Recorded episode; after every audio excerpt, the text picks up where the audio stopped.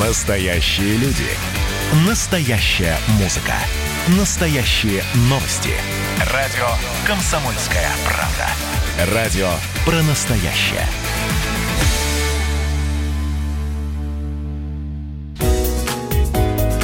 Здоровый разговор. Всем привет, это «Здоровый разговор» у микрофона Баченина М. Стало известно, что от COVID-19 в Москве умер первый ребенок.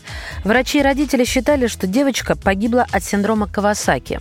Я напомню, это редкое заболевание, названное по фамилии открывшего его японского медика.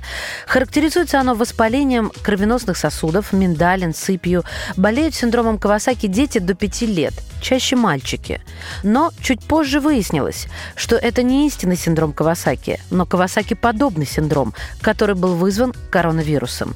И это новая, очень опасная болезнь. Название ей дали PIMS-TS.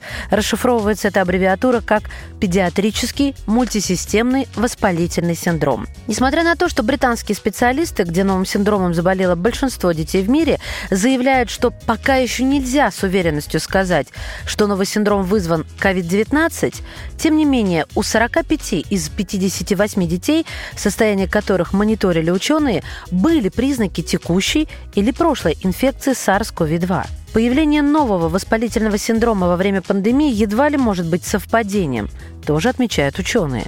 Многие специалисты, кстати, нашли уже свидетельство того, что именно коронавирусная инфекция становится причиной появления нового детского синдрома.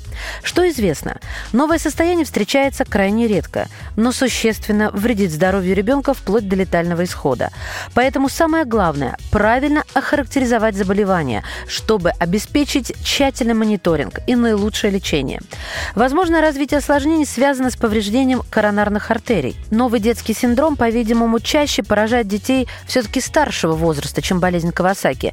В среднем 9 лет против 4. Чаще сопровождаются болями в животе, расстройством желудка наряду с общими для всех признаками, такими как повышение температуры. Поэтому зачастую ставятся неверные диагнозы от ОРВИ до энтеровирусной инфекции. Проявлением недуга являются лихорадка, утомляемость, озноб, головная боль, головокружение, проблемы с дыханием, спутанность сознания. Однако наиболее характерным симптомом ПИМС-ТС является появление сыпи, напоминающей солнечные ожоги. Недуг действительно напоминает болезнь Кавасаки и синдром токсического шока, и он смертельно опасен. Первые случаи нового детского синдрома были выявлены в Европе и в США. По словам специалистов из Англии, новый симптом показал ценность теста на антитела к COVID-19 у детей. Методы лечения, по словам уже итальянских педиатров, включают в себя разжижители крови и иммуномодуляторы. Но главное – изучить болезнь и правильно поставить диагноз, чтобы спасти жизнь ребенка ребенка. И как же тут не вспомнить то, что не устает нам напоминать Роспотребнадзор. Чтобы защитить детей от новой коронавирусной инфекции, потому что COVID-19 продолжает представлять угрозу, несмотря на снятие ограничений. Не стоит брать детей в общественные места.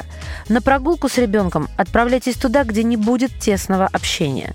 При этом необходимо надевать маску и перчатки соответственно возрасту человека.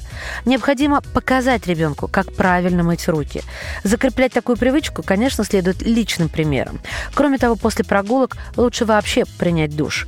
Также необходимо объяснить детям, что не стоит трогать лицо руками, а лучше за ними следить. Берегите себя и своих детей. Здоровый разговор.